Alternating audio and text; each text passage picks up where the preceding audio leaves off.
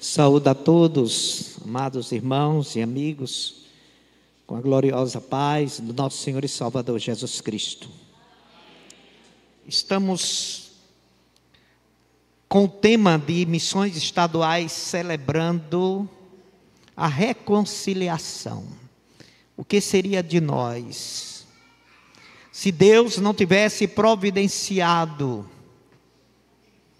uma forma de restaurar de reconciliar o homem com Deus. Louvamos a Deus pelo seu amor, como diz João 3,16, porque Deus amou o mundo de tal maneira que deu seu Filho unigênito para que todos aqueles que nele crê não pereçam, mas tenham a vida eterna. Neste versículo, alguém já dizia que se a Bíblia não tivesse sido escrita, tivesse apenas esse versículo, era suficiente para mostrar ao homem o amor de Deus e a sua ação em reconciliar o mundo através do seu filho Jesus Cristo. Nós caminhamos, estamos no ano 2023. Estava refletindo, irmãos, ontem celebrávamos, junto com a Igreja Evangélica Batista Condado, 90 anos de existência, quase um século. Eu estava pensando, eu, quando eu nasci, aquela igreja já tinha 30 anos de existência. A igreja está com 90 anos, eu estou com 60. Não parece, eu sei, os irmãos estão pensando assim. Não parece, mas é, irmãos. Mas cada dia a gente se renova em Cristo, não é verdade? Essa é que é a alegria. Então, à medida que a gente vai caminhando, e quando eu faço esse, essa reflexão, estamos vivendo tempos difíceis. Vivendo tempos difíceis, porém, como nós já cantamos aqui, a igreja continua sempre firme e vitoriosa. Fazendo a reflexão daquela igreja de 90 anos, quanta história! 1933 aquela igreja foi organizada. Hoje nós temos uma facilidade da pregação do Evangelho, anunciar Cristo. Mas eu quero dizer aos irmãos que aqueles irmãos pagaram um preço muito alto. Cada tempo tem as suas dificuldades e a sua, a sua forma de perseguição, porque o diabo ele não cessa. A Bíblia diz que ele brama como um leão buscando a quem possa tragar.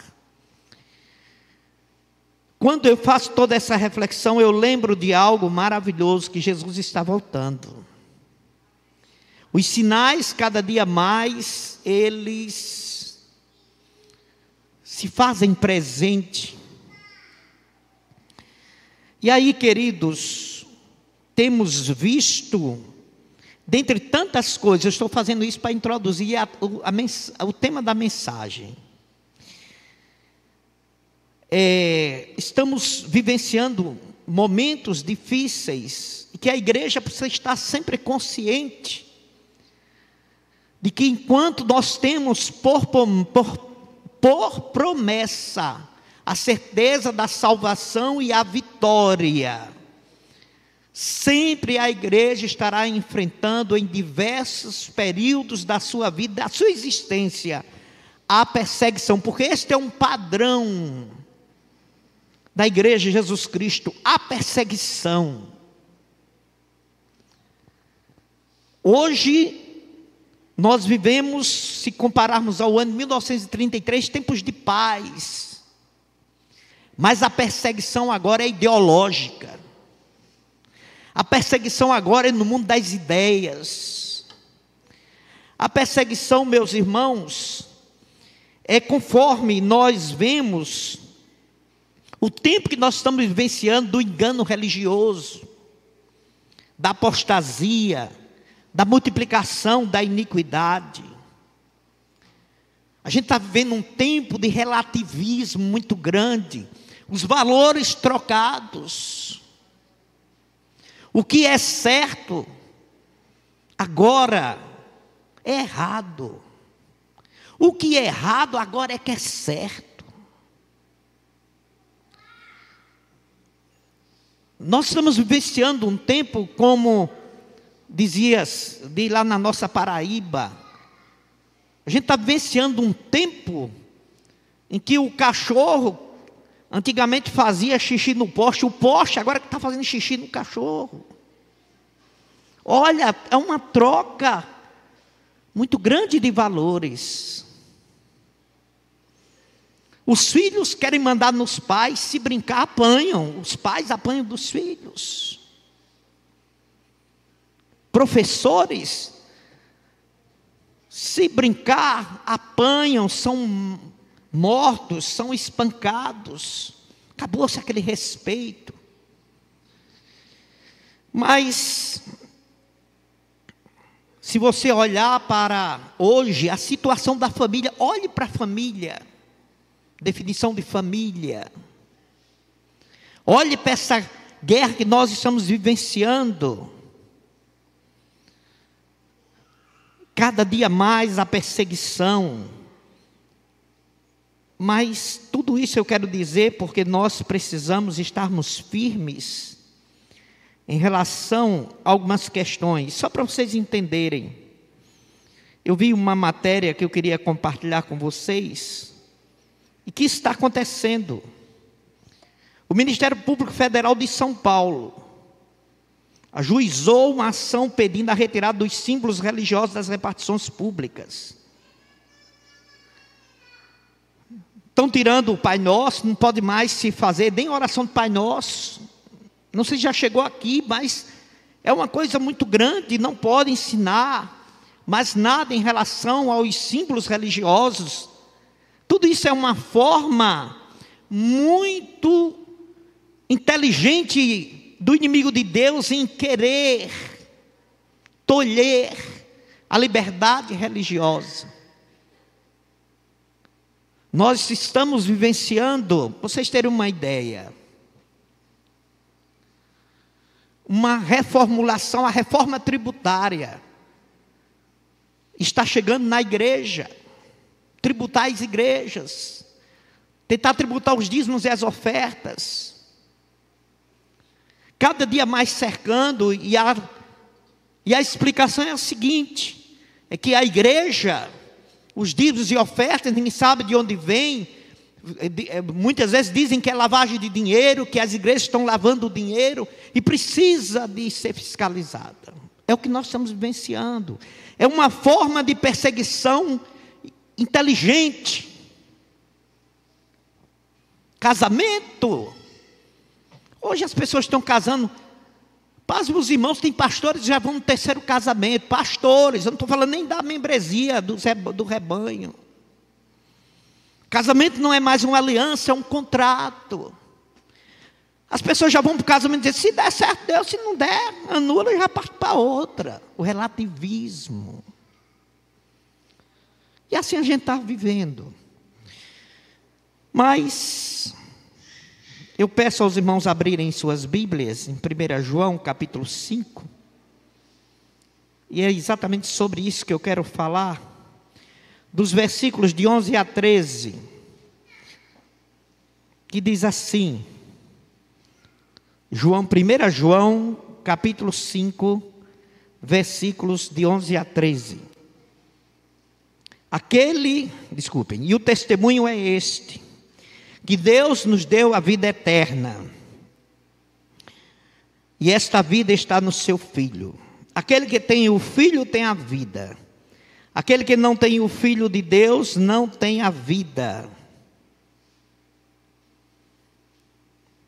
Estas coisas vos escrevi, a fim de saberdes que tendes a vida eterna. A vós outros que credes em o nome do Filho de Deus. Que Deus abençoe-nos com a sua santa palavra. Amém? Vamos orar. Deus, nosso Pai, nossa gratidão e louvor estar aqui na tua casa. Para poder, Senhor, celebrar o teu nome, glorificar, celebrarmos a comunhão, a alegria de rever, de poder, Senhor Deus, nos relacionarmos como os irmãos em Cristo, celebrando o amor de Deus. Obrigado, meu Pai, porque podemos ler a tua palavra, meditar, cultuar-te na beleza da tua santidade. Rogamos que o teu Espírito Santo venha, Senhor, nos conduzir, nos dirigir em tudo nesta noite, para que tu manifestes a tua vontade, o teu desejo, que a tua palavra venha confirmar em nossos corações, o teu desejo, o teu querer, para que nós possamos estar sempre enquadrados, ó Deus, na tua vontade para a vida de cada um de nós, porque sabemos que a tua vontade é boa, agradável e perfeita. Esta é a nossa oração, humildemente, em nome de Jesus. Amém. Queridos, baseado então nesta palavra introdutória nossa, e dentro desse relativismo, que tudo é relativo, e o relativismo depende de um ponto de vista. Para vocês entenderem, o que é uma coisa relativa? Bom, uma coisa relativa é algo que, naturalmente, para alguns tem um conceito, para outros não é aquele, mas é aquele outro. É como se nós pegarmos um copo, um copo meio de água e dizer assim: esse copo está meio vazio. E alguém dizer, não, esse copo está meio cheio. Relativo. Para alguns o copo está meio vazio, para alguns está meio cheio. E vai se brigar, não vai chegar a uma conclusão a respeito se o copo está vazio ou se o copo está cheio. Está meio, é relativo. Ou seja, depende de ponto de vista. Quando nós estamos vivenciando a busca, o entendimento que o Senhor Jesus está voltando e a sua igreja ela precisa estar firme, vigilante e fiel ao Senhor. Quando a igreja ela continua na sua missão de continuar pregando e celebrando, porque não tem outra forma, outro caminho de que senão pregar a reconciliação, e essa reconciliação do homem com Deus, e isso só se dá através de uma forma. Em Mateus capítulo 1, versículo 21, no início do Evangelho de Mateus está escrito: Ela dará a luz a um filho, lhe porás o nome de Jesus, porque ele salvará o seu povo dos pecados dele, não há outro nome. Em Atos capítulo 4, versículo 12, diz que nenhum outro nome debaixo do céu há dado entre os homens pelo qual devamos ser salvos. Só Jesus Cristo salva. Só Jesus foi eleito por Deus para reconciliar o homem com Deus, não há outra forma. E quando a igreja é desafiada a pregar o evangelho do Senhor Jesus Cristo sobre o ministério da reconciliação a qual nos foi confiada, eu quero que a gente entenda que o ministério da reconciliação não foi dada ao prefeito da cidade, nem a presidente, nem a Câmara Municipal, nem ao governo do Estado e nem ao presidente da República a única organização a quem Deus escolheu para pregar o ministério da reconciliação é a igreja. E quem é a igreja? Somos nós. Eu e vocês. Somos nós. Quando estamos em campo pregando o ministério da reconciliação, e aqui eu abro um parêntese, para parabenizar a igreja, para incentivar esse grupo que tem dia após dia saindo aqui nas ruas, nas casas de Tejucupapo fazendo estudos bíblicos. Eu não apareço não, mas olha o zóio. Eu estou vendo, viu? estou acompanhando. É uma alegria de ver a igreja realizando o seu ministério, indo de casa em casa, os irmãos desse evangelismo. Vocês estão de parabéns, vocês são heróis. Oxalá que toda a igreja estivesse fazendo esse trabalho. Então, os irmãos estão de parabéns. Continue firmes. Sempre vejo lá a observação: não houve conversão, mas a palavra foi pregada. É isso mesmo. É isso mesmo. Pregue em tempo e fora de tempo. E aí vem um grande dualismo: religião e salvação.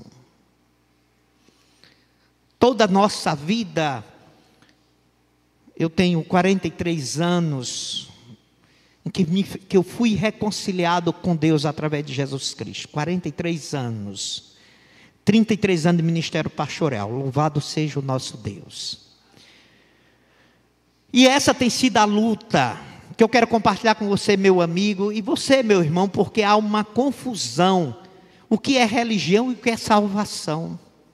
E eu queria falar três coisas a esse respeito. Dentro deste relativismo, as pessoas dizem assim: existem muitas religiões, todo caminho dá na venda. Já ouviram isso? Alguém já disse? Toda religião leva a Deus. A Bíblia diz que há caminhos que ao homem parece direito, mas o fim deles é morte. Religião nenhuma salva. Nenhuma. Por mais bem intencionada, nenhuma ela salva. Tá certo, queridos? Então, existem muitas religiões fundamentadas em Maomé, em Buda, em Confúcio, Reverendo Moon, mas essas religiões e toda e qualquer outra religião, ela não podem salvar os homens. Pasmem agora, nem o catolicismo pode salvar, nem o protestantismo pode salvar, queridos, nem o judaísmo, são religiões, vamos dizer assim, seculares. Tá certo? catolicismo, judaísmo, protestantismo. Não, eles podem, preste atenção, eles não podem conduzir o homem à vida eterna. Não podem.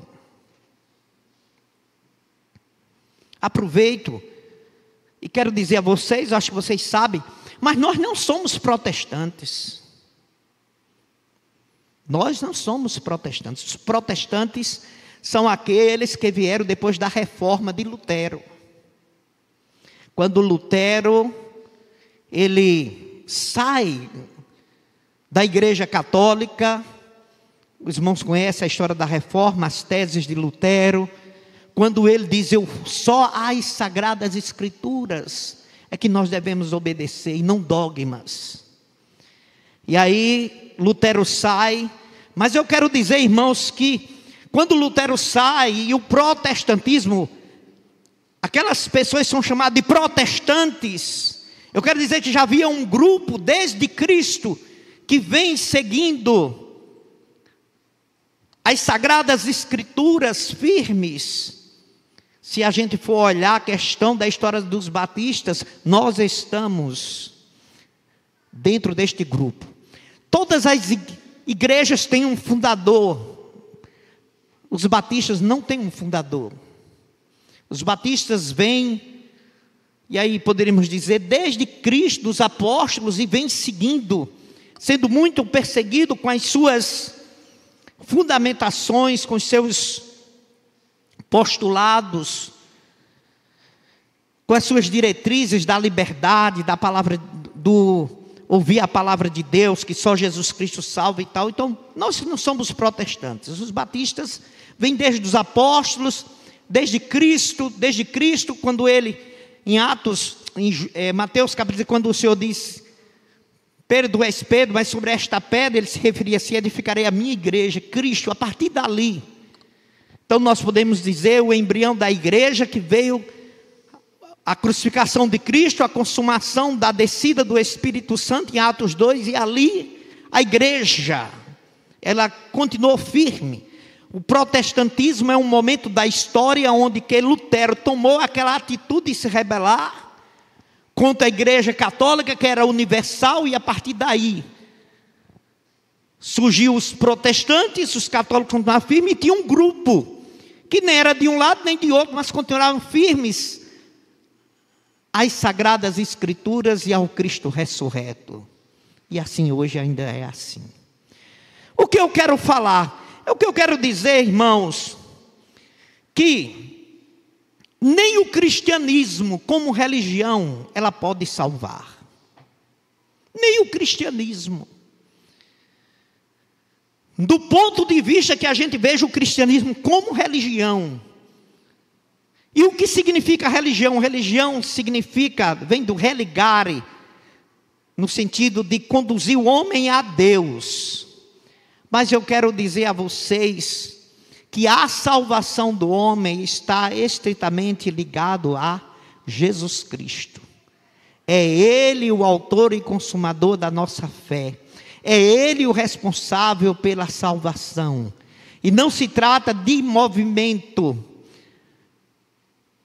Pastor, por que tudo isso? O que eu quero dizer é que nós precisamos ser menos religiosos e mais cristãos. Deus não quer, porque muitas vezes, e eu quero falar aqui das, dessas três coisas, sobre o que a religião faz e o que a salvação faz. Presta atenção.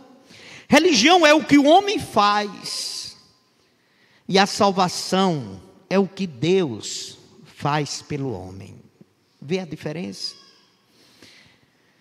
Queridos, seja o que for que o homem fizer em favor do seu Deus, isso é religião. Agora, o que Deus faz em prol do homem por meio do sacrifício de Jesus na cruz, isto é salvação. Os irmãos entendem a diferença? Por isso que hoje Deus colocou no meu coração para a gente trabalhar isso. Quando a palavra de Deus diz: muitos serão chamados, mas poucos escolhidos. Muitos dirão: Senhor, Senhor, e o Senhor diz: Eu não vos conheço. O que significa nas palavras escrituras? Porque muitos aderem à religião, mas estão longe. O coração está longe do seu Deus. E a gente precisa ter esse cuidado.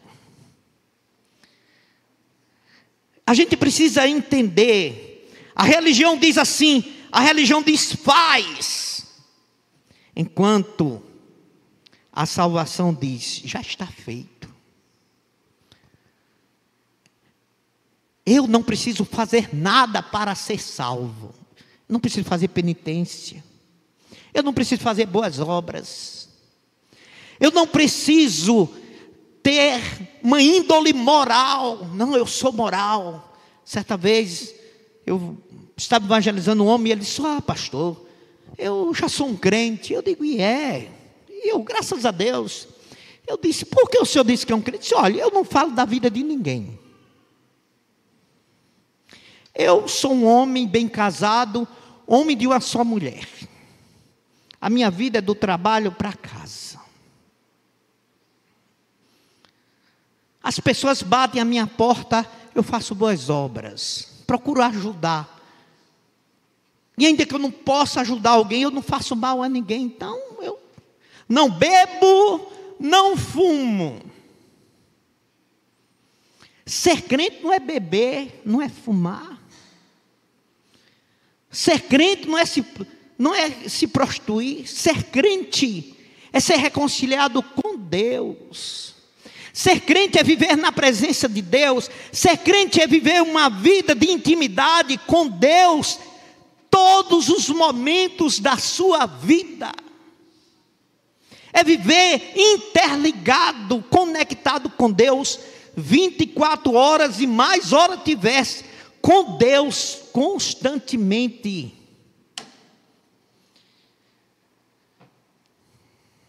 Queridos, é interessante que a religião não se sente satisfeito enquanto não fizer algo para Deus. As pessoas religiosas são assim.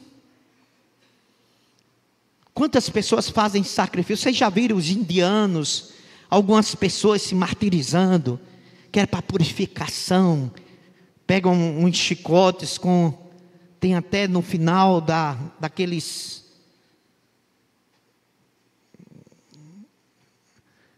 Daqueles chicotes e tal, umas. É, umas pontas de metal que é para mutilar o seu próprio corpo. E eles fazem isso achando que estão agradando a Deus. Todo sacrifício já foi feito por Cristo. Quando Jesus morreu, ele disse: Pai, tudo está consumado.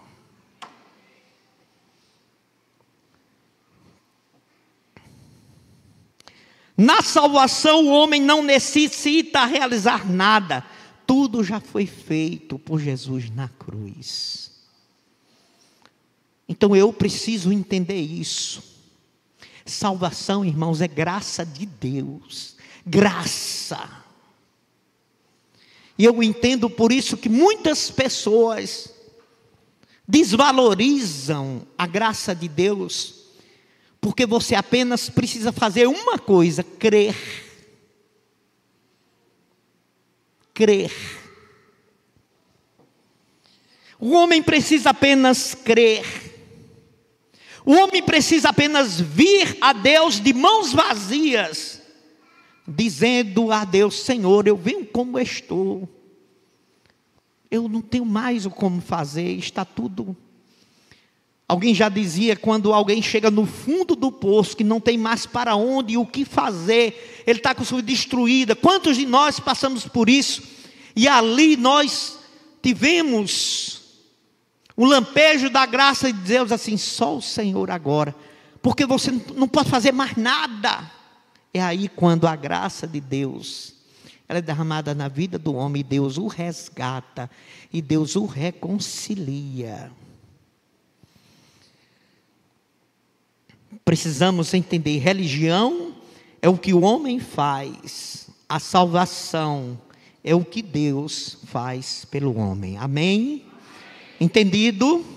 Segunda coisa, a religião, na religião, o sangue flui do homem para Deus.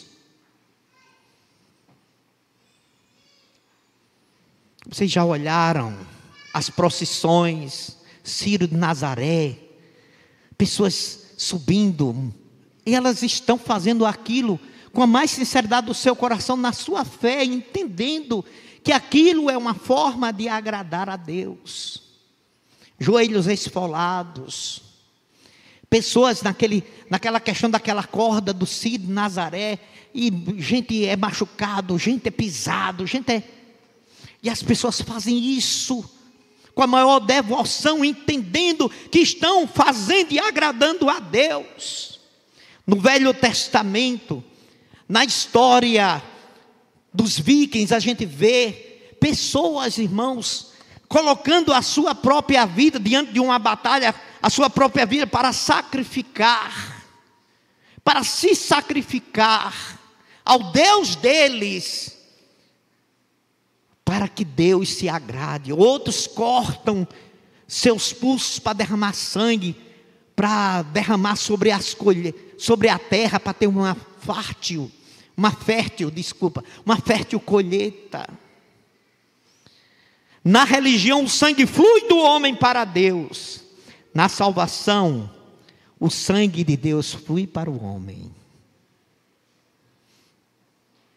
A Bíblia diz: Jesus foi crucificado, e ele diz, na própria celebração da ceia: Isto é o meu sangue que é derramado por vós. O sangue da nova aliança.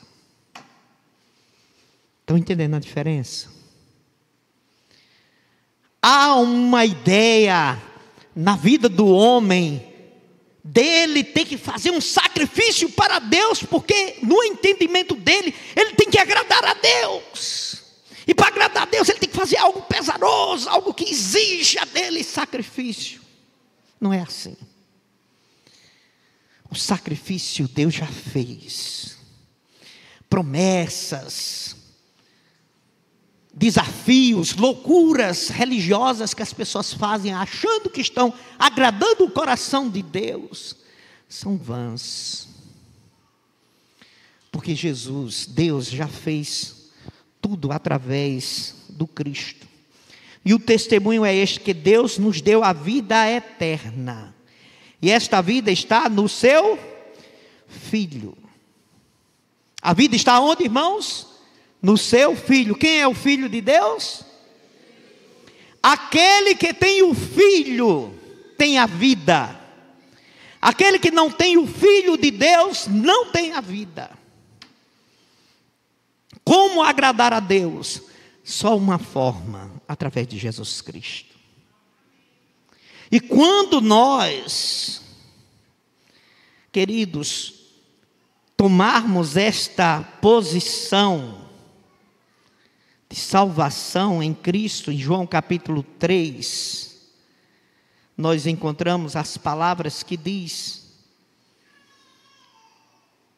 Versículo 18: Quem crer nele não é julgado, o que não crê já está julgado, porquanto não crer no nome do unigênito Filho de Deus. E finalmente, no versículo 36, por isso quem crê no Filho tem a vida eterna. O que todavia se mantém rebelde contra o Filho não verá a vida mas sobre ele permanece a ira de Deus. Então, se eu quero agradar a Deus, eu preciso me despojar, eu preciso me purificar, eu preciso me desvencilhar de todo o pecado, porque o pecado faz a separação entre o homem e Deus, e só tem uma forma do homem se reconciliar com Deus através do seu filho Jesus Cristo.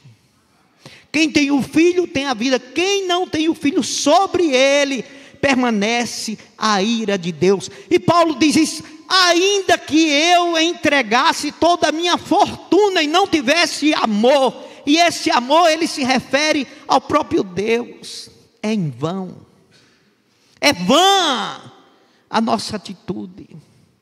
Eu quero, irmãos, que nós entendamos isto. Nós precisamos entender que viver uma vida de que agrade a Deus, embora que nós sejamos chamados de religiosos, porque temos práticas religiosas, esse culto é uma prática religiosa, mas o culto em si não salva, quem salva é o detentor e aquele a quem nós estamos prestando a ele o culto que é o Deus poderoso, que através do seu Filho nós nos reconciliamos, nós fomos reconciliados com Ele. Entenderam isso? Dá para entender? Pois é, queridos. A terceira e última coisa. A religião proporciona apenas um desencargo de consciência, mas a salvação dá uma certeza de vida eterna. Olha a diferença. Já imaginou no carnaval? O cidadão, alguns, começa no sábado, alguns já começa sexta, e outros já vivem uma vida de carnaval, não é verdade? Mas vamos trazer o carnaval.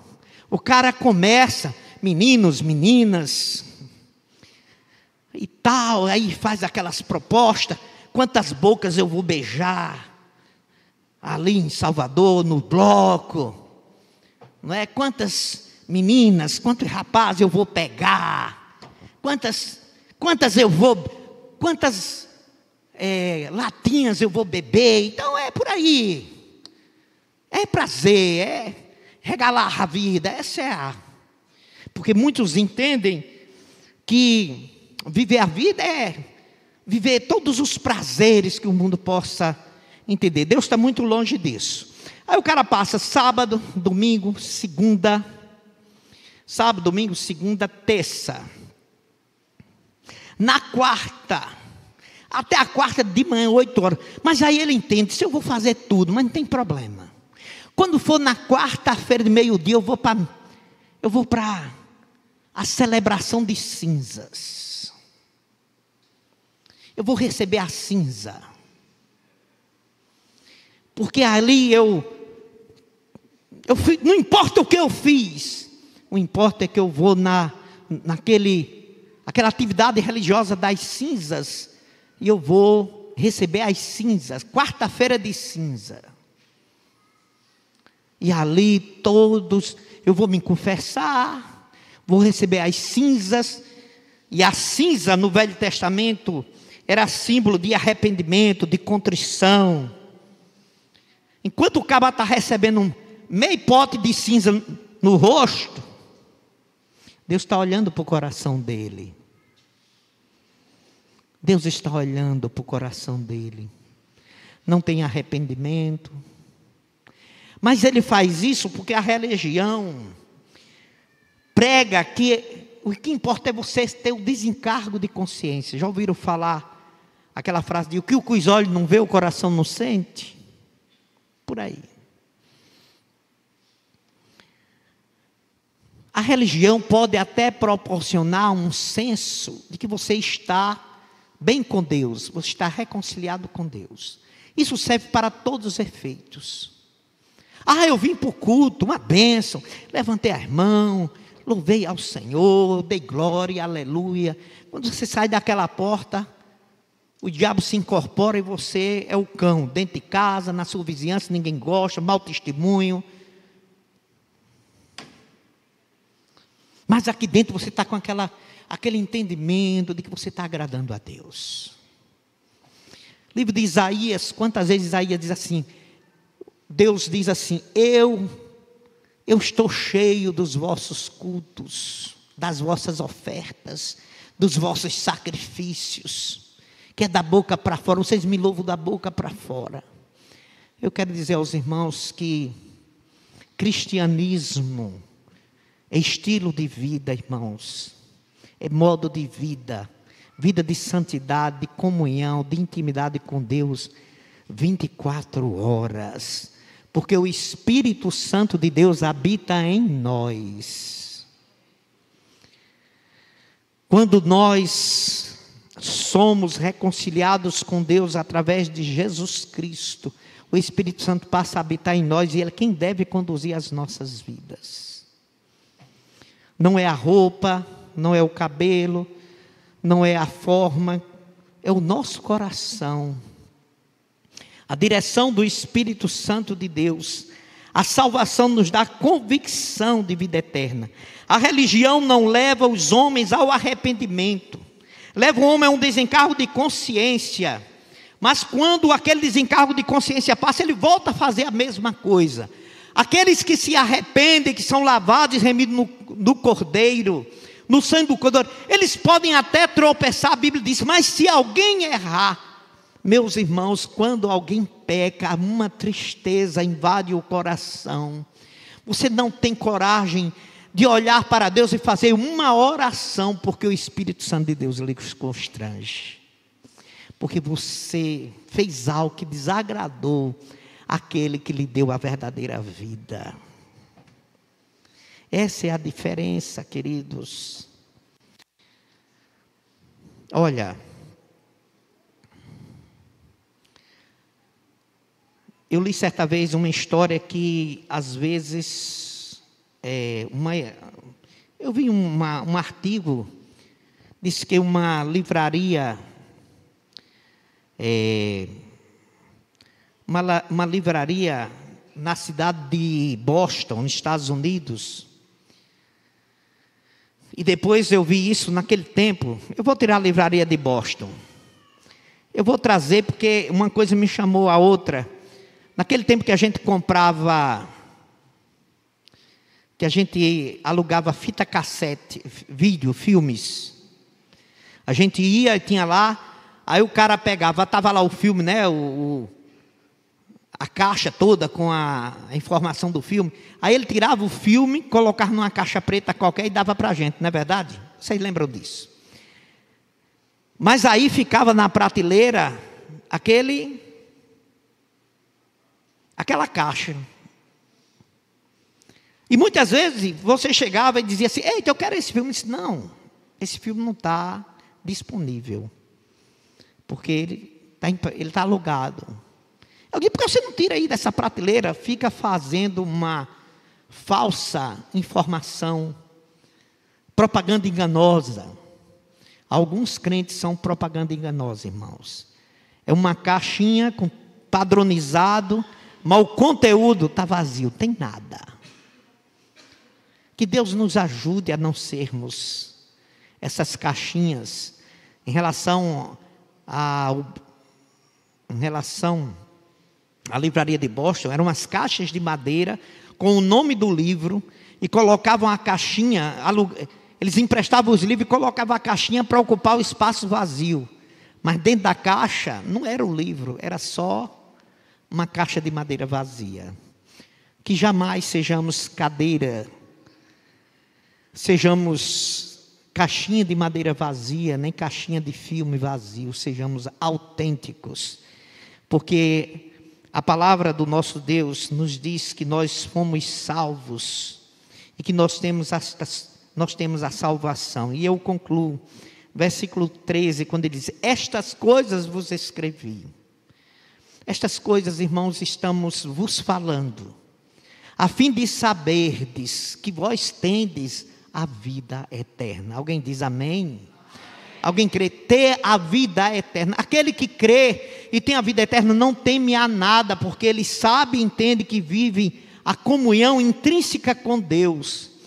Jesus pode voltar hoje, amanhã, você dormindo. Seja em qual situação, o crente que tem a vida eterna, a convicção e a certeza que vive em comunhão e em santidade com Deus, ele está pronto a qualquer hora, quando o Senhor voltar, encontrar ele servindo. Aqueles que têm a vida eterna são mais do que religiosos, são verdadeiros homens e mulheres, servos e servas do Deus Altíssimo, realizando e fazendo aquilo que agrada a Deus. E quando tropeça por algum motivo, porque somos, a Bíblia diz que não há homem que não peque, mas se pecarmos, o Espírito Santo de Deus nos leva a uma reconciliação, a nós confessarmos, e a Bíblia diz que nós confessarmos os nossos pecados, Ele é fiel e justo para nos perdoar e nos purificar de toda injustiça. Amém? Ainda que nos digam que somos a religião cristã, Alguns dizem que são cristãos, mas não conhecem a Cristo. Que nós sejamos identificados como cristãos que verdadeiramente vivem comunhão e intimidade com Deus. Que as pessoas, ao olhar para mim, para você, dizem: Ei, sim, ali vai um homem e uma mulher, um verdadeiro homem de Deus. Aquele que realmente, quando estiver sozinho, ele e Deus, Deus possa ver: aqui está um filho meu. Aquele que não pode ser identificado porque está nas escusas, está nos escuros, está na sua cama, martelando o mal, produzindo o pecado, ninguém está vendo, ninguém sabe, mas Deus sabe e Deus vê. São duras as perseguições, as lutas. Como eu disse no início, Jesus disse: No mundo tereis aflições, mas tende bom ânimo. Eu venci o mundo. Vocês estão vendo esse tijolinho aqui? Meus irmãos, não existe algo que tem feito o homem crente pecar mais do que isso aqui. É triste. Mas isso aqui é uma bênção. Se eu souber usá-lo como bênção na minha vida. E eu quero dizer a você que hoje está complicado. Se alguém pegar o meu celular, pode encontrar de repente aqui alguma foto que não fui eu que coloquei aqui, porque a própria internet ela se encarrega de jogar para você o que não presta. Vou dar um exemplo. Eu estava procurando, fazendo uma pesquisa de carro. Eu tô, meu carrinho está 10 anos, velhinho, já está velhinho, 10 anos. Eu entendi que está na hora da gente trocar. E não só foi o entendimento, não, a oficina que me lembrou isso, que eu tive que. Eu digo, está na hora de trocar o carro. E aí eu fiz uma pesquisa. Meus irmãos, até hoje, quatro, cinco, seis anúncios de carro, dizendo para eu comprar, para eu fazer. Mas aí eu perguntei, mas como é que eu fiz só uma pesquisa? Mas a inteligência artificial sabe o que você está pesquisando.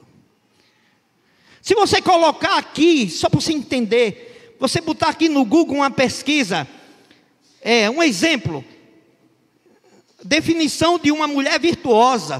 Pode se preparar que vai sair daqui a pouco 10, 20 retratos de mulher nua insinuando, fazendo isso e acontecendo. E não fui eu que pedi isso. Mas o diabo coloca para você.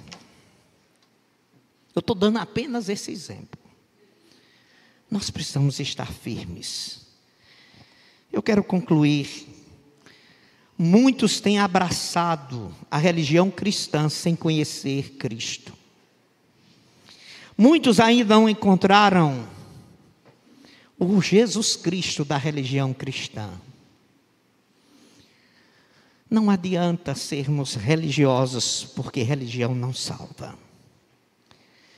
Queridos, muitos de nós talvez abraçamos todos os preceitos da fé cristã, praticamos seus rituais, fomos batizados, mas alguns ainda talvez não nasceram de novo.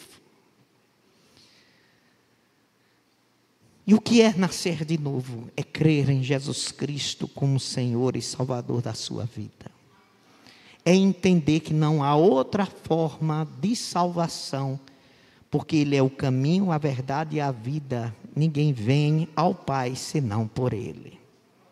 Eu preciso entender que não é o que eu faça para Deus, mas entender que todas as minhas todas as minhas ações de querer agradar a Deus são insuficientes. Mas é no sentido de você dizer assim: Senhor, tem misericórdia de mim e faz em mim o teu querer e a tua vontade em Cristo Jesus. Não confie em sua religião, pois ela não basta para a sua salvação. Você, meu amigo que está aqui, não importa qual é a sua, salva, a sua religião, religião não salva. A Bíblia diz: crer no Senhor Jesus Cristo e será salvo tu e a tua casa. Essa foi a resposta quando o preso perguntou a Paulo, numa atitude em que ele queria tirar sua própria vida, disse: Que farei? Paulo diz: crer no Senhor Jesus Cristo e será salvo tu e a tua casa.